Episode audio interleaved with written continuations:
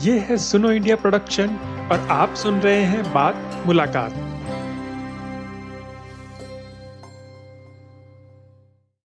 देश भर में प्राइमरी स्कूलों को बंद हुए 500 दिन से ऊपर हो चुके हैं और इस कारण बच्चों को पढ़ने में परेशानी हो रही है। अच्छा आपका नाम क्या है? मेरा नाम सिमरन कौर है। आपके गाँव का नाम क्या है? मेरा पिंड तो समगोल्डी है। आप कौन सी क्लास में हैं? मैं फिफ्थ क्लास में हूँ अब पिछले 12 महीने 15 महीने से आप घर पे हैं या स्कूल पे गए हैं? घर पे। आपको स्कूल में पढ़ाई ज़्यादा अच्छी लगती है या घर में पढ़ाई ज़्यादा अच्छी लगती है? स्कूल में। आप थोड़ा समझा सकते हैं क्यों? क्योंकि वहाँ टीचर अच्छी तरह पढ़ाती हैं और घर पर तो हम पढ़ नहीं सकते। अच्छा और आपको टीचर फ़ोन पे वीडियो आ, पेपर ये सब भेज रही है?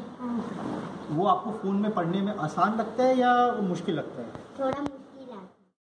ये आवाज़ सिमरन की है। वो चंडीगढ़ शहर के पास मोहाली में रहती है।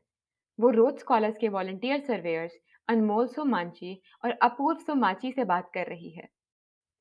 रोज स्कॉलर्स ने अगस्त 2021 में देश के 15 राज्यों के एक हज़ार तीन सौ बासठ परिवारों को सर्वे करके पाया कि सिर्फ़ 8 प्रतिशत ग्रामीण छात्रों और 19 प्रतिशत शहरी छात्रों ने नियमित तौर से ऑनलाइन क्लासेस अटेंड करी हैं। ऑनलाइन क्लासेस लेने वाले छात्रों के माता पिता में सिर्फ़ दो तिहाई ही ऑनलाइन करवाई जाने वाली पढ़ाई से संतुष्ट हैं।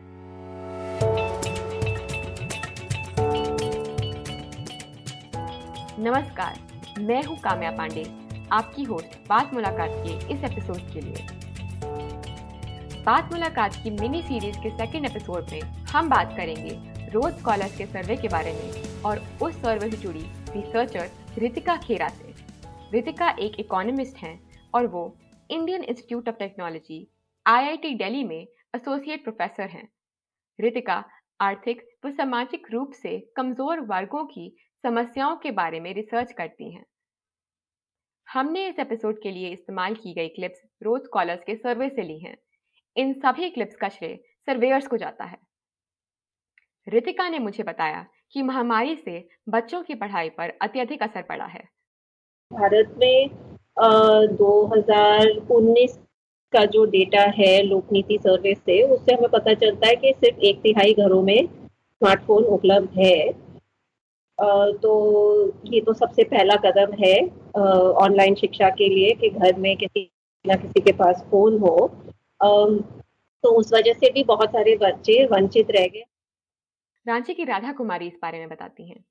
ये इंटरव्यू रोज स्कॉलर्स के अनुष्का रावत और किरण हुसैन ने लिया है।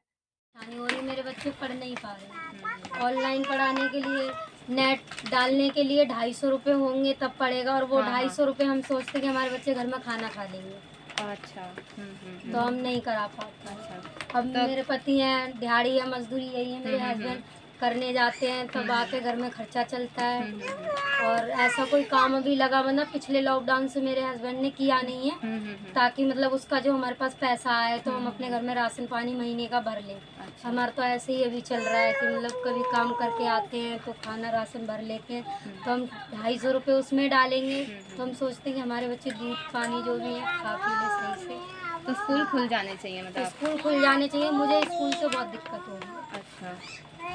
बाकी कुछ भी बंद हो जाए गरीब को जो फ्री में राशन बांट रहे हैं वो बंद हो जाए पर स्कूल खुल जाएँगे हर किसी को ही सुविधा है। कुछ घरों में स्मार्टफ़ोन तो है लेकिन उसका फ़ायदा तब होगा जब बच्चों को डिवाइस खुद के लिए मिले। दूसरी बात ये भी है कि सिर्फ़ एक घर में एक स्मार्टफ़ोन होने से बच्चों का कोई खास फ़ायदा नहीं होता क्योंकि उस घर में अगर उनके पिताजी फ़ोन लेके चले जाएँ काम पर और उस समय क्लास हो रही है तो बच्चे के पास फ़ोन उपलब्ध नहीं रहता। जो सक्षम परिवार के बच्चे नहीं हैं, उन घरों में माँ बाप को रिचार्ज के लिए पैसे का प्रबंध करना, वो भी मुश्किल हो रहा था। ग्रामीण क्षेत्रों में और भी ज़्यादा दिक्कत आई, क्योंकि कनेक्टिविटी नेटवर्क के इशू बहुत ज़्यादा आए। तो ये तो मतलब पहले दो तीन पड़ाव हैं कि आप ऑनलाइन शिक्षा में जुड़ सके। लेकिन जो हमारा स्कूल सर्वे हुआ उसमें हमने ये भी पाया कि बहुत सारे ऐसे स्कूलों ने कुछ सामग्री ही नहीं भेजी ऑनलाइन कहीं कहीं पर जहाँ कुछ भेजा गया ऑनलाइन के नाम पर क्या भेजा गया वो भी अ, सोचने लायक बात है। जैसे कहीं कहीं पर व्हाट्सएप ग्रुप्स बना दिए गए और व्हाट्सएप ग्रुप में एक पीडीएफ फ़ाइल भेज दी जाती थी। कहीं बच्चों ने कहा कि वो पीडीएफ में क्या लिखा है वो पढ़ा नहीं जा रहा था क्योंकि बहुत साफ़ नहीं था। कहीं पर यूट्यूब लिंक भेज दिया। रांची में रहने वाली एक छात्रा नंदिनी कहती हैं कि उनको ऑनलाइन क्लास में जो पढ़ाया जा रहा होता है वो कई बार समझ ही नहीं आता। क्लास में अच्छे से पढ़ाई नहीं होता और हमारे ऑनलाइन क्लास में जूम में मीटिंग नहीं होती सिर्फ़ व्हाट्सएप में वॉइस रिकॉर्डिंग भेजा जाता है जिससे अच्छे से समझ भी नहीं आता और कभी कभी क्वेश्चन पूछते मैम मैम और मैम कभी कभी चली जाती है तो उसकी वजह से क्वेश्चन छूट जाता है। स्कूल सर्वे के अनुसार 12 प्रतिशत शहरी बच्चों और 10 प्रतिशत ग्रामीण बच्चों को ऑनलाइन पढ़ाई के लिए भेजी गई सामग्री अपनी समझ से बाहर लगी। जब कुछ सामग्री भेजी भी जा रही है तो वो बच्चा उसको पढ़ने में पढ़ने में और समझने में सक्षम है कि नहीं? अ, काफ़ी घरों में ऐसे है कि माँ बाप खुद कम पढ़े लिखे हैं और वो स्कूल पर निर्भर थे कि स्कूल उनके बच्चे को पढ़ाना लिखाना सिखाएगा। लेकिन जब स्कूल बंद हो गए और टीचर का इनपुट मिलना बच्चे के लिए बच्चे के लिए मिलना संभव नहीं रहा। तब ये भी एक बड़ी दिक्कत आई कि जो पहली, दूसरी, तीसरी कक्षा के बच्चे हैं, आप समझिए, जिनको हाथ पकड़ के शायद पेंसिल पकड़ना और उससे लिखना सिखाने की ज़रूरत है तो वो आप ऑनलाइन मोड में कर ही नहीं सकते। और कहीं कहीं पर जो पढ़ना लिख सीख भी गए हैं, अक्षर ज्ञान आ गया है उन बच्चों के लिए ये भी दिक्कत है कि जो टीचर भेज रही है, उसको वो समझ नहीं पाते। और क्लास में अगर होते हैं तो हिम्मत करके पूछ भी लेते हैं। और लेकिन ऑनलाइन मोड में या व्हाट्सएप ग्रुप में इस तरह के सवाल पूछना, स्पष्टीकरण मांगना बहुत मुश्किल हुआ।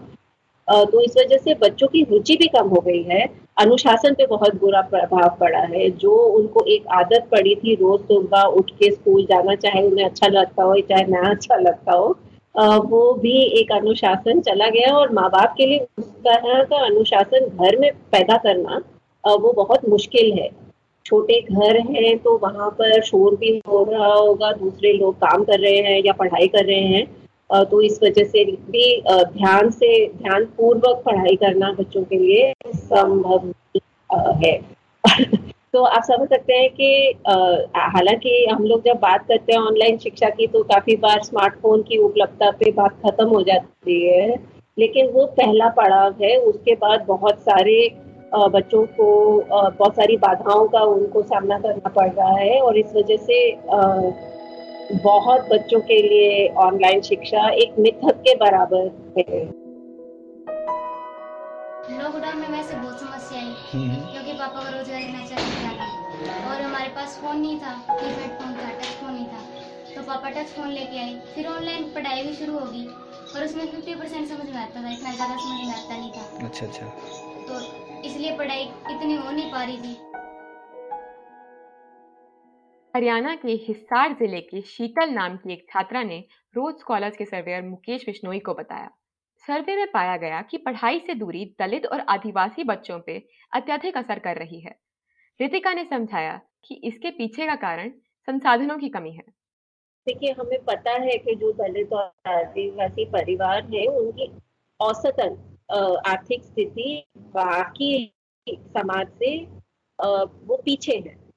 तो ऐसी स्थिति में ये कोई आश्चर्य की बात नहीं कि वो ज़्यादा वंचित हो गए हैं। आप समझिए, जो शहरी क्षेत्र है, वहाँ पर भी ये दिक्कत आ रही है कि जिस जिन घरों में डिवाइसेस हैं, स्मार्टफ़ोन है, लैपटॉप है आईपैड है, जो भी है, वो उन बच्चों के लिए शायद लॉकडाउन का इतना असर नहीं है। इनफैक्ट वो घर के आराम में अपने कमरे में बंद होके शांति से अभी भी पढ़ सकते हैं। लेकिन जिस बच्चे का घर ही छोटा है और वहाँ पे कोई डिवाइस ही नहीं है तो उस बच्चे के लिए तो लॉकडाउन बिल्कुल मतलब आफत के रूप में सामने आया है ना, क्योंकि बिल्कुल वो ना के बराबर हो गई उसकी पढ़ाई।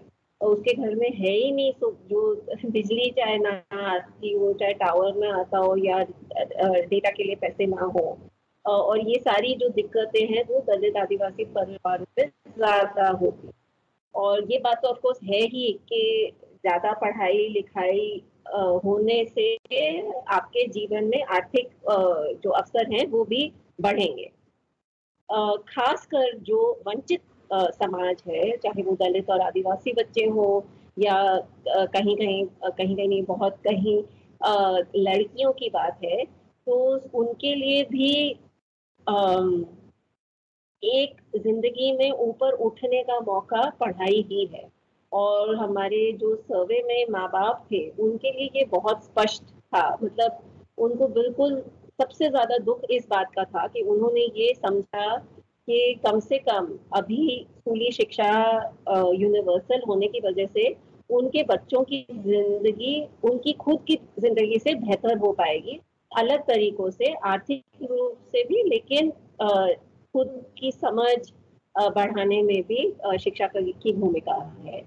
लड़कियों के लिए ये भी है कि ज़्यादा ये बात हमारे सर्वे में सामने आई कि उनसे अपेक्षा थी घरों में कि वो अब स्कूल नहीं जा रही हैं तो घर के काम में हाथ बटाएँगी। उस तरह की अपेक्षा लड़कों से भी रहती है, लेकिन वो बहुत कम है लड़कियों की तुलना। तो और दलित समाज के लिए भी वो तो खुद ही बहुत अच्छी तरह से समझते हैं। डॉक्टर अंबेडकर ने पहले ही कहा था कि पहले पढ़ो, सबसे पहला कदम है एजुकेट फिर ऑर्गेनाइज एंड एजुकेट तो आई थिंक उन, उस समाज के लिए भी ज़्यादा भूमिका है, क्योंकि उनकी जो नहीं है वंचित ज़िंदगी से उभरने का ये एक सबसे महत्वपूर्ण रास्ता है। स्कूल सर्वे के अनुसार 20 प्रतिशत शहरी बच्चों और 14 प्रतिशत ग्रामीण बच्चों को मिड डे मील या पोषण के लिए मिलने वाली आर्थिक सुविधा भी बंद हो गई है। रितिका ने बताया कि इसका सिर्फ़ उनके पोषण ही नहीं उनके सामाजिक गुणों पर भी असर पड़ेगा। मध्यान्ह भोजन जैसा कि आप जानते होंगे वो सिर्फ़ बच्चे को अ, का पेट भरने की बात नहीं है। अ, ये उनकी शिक्षा का एक बहुत अहम पहलू है।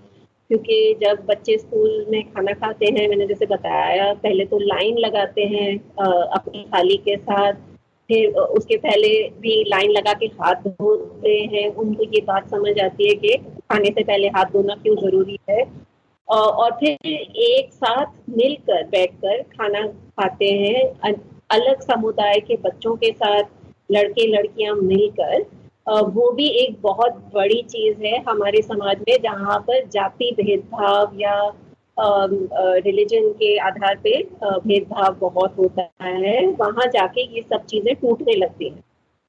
हमें काफ़ी बार ऐसे बच्चे मिले हैं जिनको माँ बाप घर से टिफ़िन देते हैं, बोलते हैं कि तुम यहाँ ये खाना खाओ कि तुम्हारी जो खाना बनाने वाली है, स्कूल में वो दलित समुदाय की है या मुसलमान है तो वो मत खाना खाना।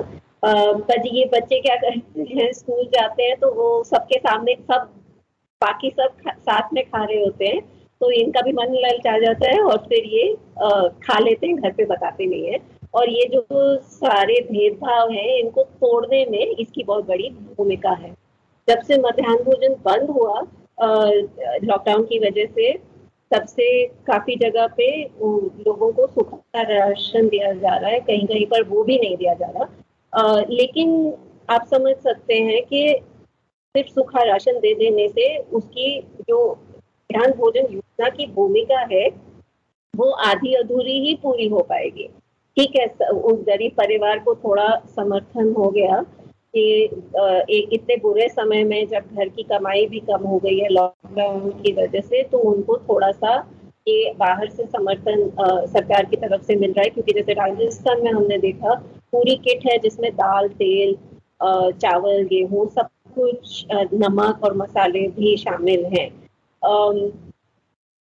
तो मेरे ख्याल से ये भी कुछ कुछ अभिभावकों ने बताया कि उन्होंने प्राइवेट स्कूल में भर्ती अपने बच्चे को सरकारी स्कूल में इसलिए डाल दिया कि कम से कम उसको ये राशन तो मिलना शुरू तो आप समझ सकते हैं कि कितना संकट है, आर्थिक संकट इन परिवारों में कि ना तो वो फ़ीस दे पा रहे हैं प्राइवेट स्कूल की और फिर उस राशन, थोड़ी बहुत राशन के लिए उनको ललचा मन ललचाता है कि हम सरकारी स्कूल में अपने बच्चे को डाल दें।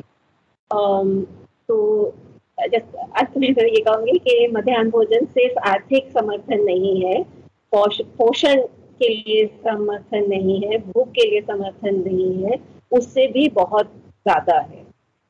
आपने प्राइवेट स्कूल से गवर्नमेंट स्कूल में डालने की बात की बच्चों को। ये जो अस्थिरता है एक स्कूल से दूसरे स्कूल में शिफ्ट हो जाना इससे बच्चों पे क्या असर पड़ता है? देखिए अगर एक बार शिफ्ट हो रहे हैं तो शायद अ, इतना नुकसान ना हो। हालाँकि अभी तो खुलने का नाम ही नहीं कोई ले रहा तो बहुत कम राज्यों में स्कूल खुले हैं। कुछ कुछ परिवारों ने ये कहा कि अभी हम प्राइवेट से सरकारी में डाल रहे हैं और जब सरकार प्राइवेट खुल जाएगा फिर से तब हम वापस उसको डाल देंगे। अ, मेरे ख्याल से ऑब्वियसली उस बच्चे के लिए शायद दोस्तियाँ बनाना और ये सब में दिक्कत होगी लेकिन हमें ये भी समझना चाहिए कि प्राइवेट स्कूल तो बिल्कुल ही मतलब बच्चों को छोड़ के बंद होके रह गए अ, काफ़ी जगहों में क्योंकि उनको माँ बाप ने कहा कि हमारे पास ऑनलाइन सुविधा नहीं है स्कूल वैसे भी कुछ नहीं भेज रहा था लेकिन वो अपेक्षा कर रहा था कि माँ बाप फ़ीस भरेंगे। और माँ बाप ने कहा हम फ़ीस किस बात की भरेंगे तो जब ये हुआ तो फिर स्कूल बिल्कुल ही बंद हो गया और जो टीचर भी लगे थे प्राइवेट स्कूल में, वो भी उनको हटा दिया गया। और और इस वजह से खासकर मेरे ख्याल से जो बच्चे, जो हमारे सैंपल में थे 26 प्रतिशत ऐसे बच्चे जो पहले प्राइवेट थे, अब सरकारी में भर्ती हो गए। आगे चल के क्या होगा? ये कहना मुश्किल है। अगर उनका प्राइवेट स्कूल ऐसा था जिसमें सरकारी स्कूल से अच्छी पढ़ाई हो रही थी तो बच्चे की पढ़ाई पे पूरा प्रभाव पड़ेगा। लेकिन जहाँ पर प्राइवेट स्कूल की पढ़ाई लगभग सरकारी स्कूल के तरह की है और वो बच्चा रह जाता है तो शायद इतना बुरा असर ना पड़े।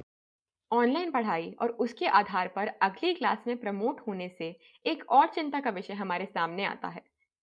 क्या बच्चों को पिछली क्लास में पढ़ाई हुई कोई भी चीज़ याद है? ये बहुत बड़ा संकट एक हमारे सामने अभी खड़ा हुआ है। और एक्चुअली हमारे देश में पूरी चर्चा इस बात पे ही अटक गई है कि स्कूल खोलें कि ना खोलें, कब खोलें इत्यादि। लेकिन ये कोई नहीं सोच रहा कि जो बच्ची तीसरी में थी, जिसका पहले से अक्षर ज्ञान या पढ़ाई की क्षमता दूसरी के बच्चे के लेवल की थी अब एक साल पढ़ाई ना होने की वजह से वो और घटकर पहली के स्तर पर पहुँच गई है। लेकिन साथ ही उस बच्ची को तीसरी से चौथी कक्षा में डाल दिया गया है। तो अब जो बच्ची पहली के स्तर पे है, उसको पाँच, चौथी या पांचवी की पढ़ाई करनी पड़ेगी। और तो उसका क्या उपाय हो, उसके लिए क्या इलाज हो, इस पे बहुत कम बात हुई है। कुछ कुछ राज्यों में हमने पाया हमारे सर्वे में कि ब्रिज कोर्सेज शुरू किए गए हैं और मेरे ख्याल से वहाँ से सीखने की ज़रूरत है कि आप एक महीने के लिए इंटेंसिव बच्चों को कुछ पढ़ाई की व्यवस्था करें ताकि जो भूल गए हैं उनको कैचअप का एक मौका मिल जाए। ये भी है कि इतना मतलब एम्प्लॉयमेंट का संकट है और हर गाँव में कुछ ना कुछ युवक होंगे जो बारहवीं पास हैं। तो उन युवकों को भी राज्य की सरकारें कुछ समय के लिए, छह महीने के लिए एक ट्यूशन के रूप में ट्यूटर के रूप में लगा सकते हैं ताकि वो अपने पाड़े के बच्चों को, अपने गाँव के बच्चों को घर पर जाकर थोड़ा थोड़ा पढ़ा सके। जो एजुकेशनिस्ट हैं उनका कहना है कि अभी भी अगर स्कूल हफ़्ते में एक दिन भी बच्चा चला जाए दो तीन घंटे के लिए, उससे भी बहुत फ़र्क पड़ेगा। तो कम से कम ये खोल, खोलना, इतना भी स्कूलों का खोलना और वो भी प्राथमिक लेवल पर, वो मेरे ख्याल से बहुत ज़रूरी है। और जो लर्निंग लॉस हुआ है, जो उनकी क्षमता घट गई है, बढ़ने के बजाय, आमतौर पे तो हम समझते हैं, हर साल आप और ज्ञान पाएँगे और आपकी क्षमताएँ बढ़ेंगी लेकिन यहाँ बढ़ने के बजाय वो घट गई हैं गिर गई हैं। अ, उसके लिए राज्य हर राज्य के स्तर पर कोई ना कोई स्पेशल ड्राइव के रूप में अ, अ, पहल करने की ज़रूरत है।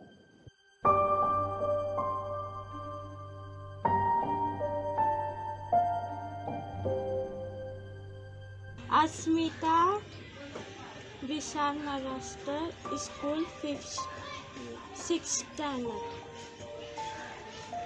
S I N C E.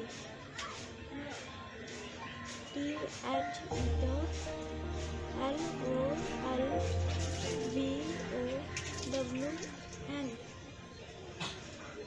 B E R D E. G A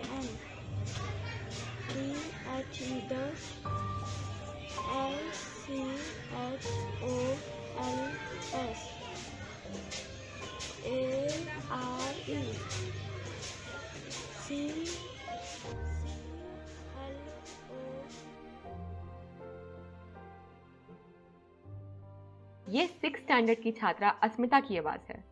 surveyor's Tejaswini और हिमांशु ने अस्मिता को एक इंग्लिश का वाक्य पढ़ने को कहा और वह उसमें कठिनाई महसूस कर रही थी। और इसी पढ़ने लिखने में कठिनाई की चिंता माता पिता में भी दिखाई देती है। चंडीगढ़ की दैनिक भास्कर कॉलोनी की महिलाओं ने सर्वेयर्स कृष्णा और कुलदीप को यही डर व्यक्त किया। आठवीं क्लास के बच्चों को बोलती हूँ, आठवीं क्लास के बच्चे को फ़र्स्ट क्लास का क्वेश्चन पूछ के देखो वो नहीं आंसर देगा। और पढ़ रहा आठवीं क्लास में। ऐसे कैसे? बच्चों को पहले, पूरी पढ़ाई पहले फ़र्स्ट से आना चाहिए, तब उसको आगे बढ़ाओ। जब उसको आगे ही कुछ नहीं आ रहा तो आप आगे आगे आगे आगे बढ़ाई जा रहे हैं। पर रितिका के सुझाव के अनुसार ब्रिज कोर्सेज रन करना तो दूर। बच्चों की बुनियादी पढ़ाई ही संकट में है। इस साल, जब शिक्षा के क्षेत्र को संसाधनों की आवश्यकता थी, तब सरकार ने डिपार्टमेंट ऑफ़ स्कूल एजुकेशन के बजट को 10 प्रतिशत तक घटा दिया। रितिका ने बताया। भारत में शिक्षा का बजट है, वो हम हमेशा से रोते आए हैं कि बहुत कम है और उसमें भी प्राथमिक स्तर पर जितना इन्वेस्टमेंट चाहिए उतना हमने कभी नहीं किया। और ऐसे समय में जब, जैसे मैं सुझाव दे रही थी कि प्राइवेट ट्यूटर मतलब सरकार की तरफ़ से ट्यूटर्स को लगा दिया जाए छः महीने के लिए ताकि वो ब्रिज कोर्सेज चला सकें बच्चों के पाड़े में, गाँव में। तो ऐसे समय में उस बजट को बढ़ाने की ज़रूरत है, घटाने की ज़रूरत है। तो वैसे ही हम कम खर्च कर रहे थे स्कूली शिक्षा पर और बजट कटने से और भी बुरा प्रभाव पड़ेगा। स्कूल बच्चों से और भी दूर हो जाएँगे, शायद अच्छे शिक्षक की नियुक्तियों पे भी फ़र्क पड़ेगा। तो ऑब्वियसली ये तो बुरी खबर ही है। मैंने रितिका से इतने लंबे समय तक स्कूल से दूर होने का बच्चों पर दीर्घावधि असर क्या होगा? ये पूछा। उन्होंने बताया। माँ बाप को बहुत अलग अलग तरह की फ़िक्र थी। जैसे जो शहरी बच्चे हैं वहाँ पर माँ बाप को ये डर था कि बच्चे सारा दिन घूमते रहते हैं कहीं आवारा ना बन जाए कहीं गलत संगत में ना पड़ जाए। और ये डर सर्वेयर्स द्वारा जमा किए गए डेटा में भी दिखाई देता है। दैनिक भास्कर की उन्हीं महिलाओं ने बताया। भास्कर के बच्चों का तो स्कूल सच में खुलने चाहिए क्योंकि भास्कर में बच्चे गुंडे बनने लग रहे हैं हाँ बिगड़ते हैं यहाँ के बच्चे। यहाँ पर तो सच में कसम से झूठ नहीं बोल रही हूँ। सही बात। जितने अगर बच्चे नहीं स्कूल जाएँगे ना तो वही मारा मारी और यही सब सीखेंगे गुंडा तलवारबाजी क्योंकि यहाँ के लड़के लोग जो है ना बच्चे बड़े हैं भैया जैसी उम्र के वो यही काम करते हैं। जो थोड़े बहुत ठीक ठाक परिवार हैं, जिनके घर में कम से कम स्मार्टफ़ोन था, वहाँ पर एक ये दिक्कत या चिंता थी कि जो फ़ोन पे फ़ोन एडिक्शन की लत लग गई है फ़ोन की, सारा समय स्क्रीन को देखते रहते हैं, कभी कार्टून कभी गेम कभी कुछ। दूसरा ये भी है कि उनकी आईसाइट पर कुछ ना कुछ बुरा प्रभाव पड़ा है, कहीं पर बच्चों को दुखने की उस तरह की प्रॉब्लम्स है। ये तो है सक्षम बच्चे जहाँ पर फ़ोन पे पढ़ाई हो रही है। और दूसरा, जो लंबे समय में लोगों को फ़िक्र है, वो मतलब जो एजुकेशनिस्ट है, शायद वो माँ बाप को इतना सब माँ बाप को सैंपल में नहीं दिख रहा हो कि ये जो सोशलाइजेशन इफेक्ट्स होते हैं स्कूल में कि आप अपने, हम उम्र से के बच्चों से बहुत कुछ सीखते हैं। पियर लर्निंग बहुत अहम बात है। न सिर्फ़ क्लासरूम वाली पढ़ाई, लेकिन ज़िंदगी की पढ़ाई। वो सारी चीज़ें इन बच्चों इन बच्चों को नहीं मिल रही है, जो एक साथ पढ़ने से उनको स्कूल में मिला करती जब रितिका स्कूल से वंचित होने के बारे में चिंता दर्शाती हैं तो वह संपूर्ण शिक्षा को मद्देनजर रखते हुए बात करती हैं। इस शिक्षा का सिलेबस में पढ़ाई जाने वाली चीज़ों से भी अत्यधिक प्रभाव होता है। हाँ नहीं, देखिए, आप पूछ रहे हैं कि बच्चों के लिए शिक्षा का क्या महत्व है और उसके बाद सीधी बात नौकरी की उपलब्धता और अपॉर्चुनिटीज़ पे बात चली जाती है। लेकिन मेरे ख्याल से जो स्कूली शिक्षा है वो सिर्फ़ अक्षर ज्ञान और पढ़ना लिखना या गिनती इससे बहुत ज़्यादा है।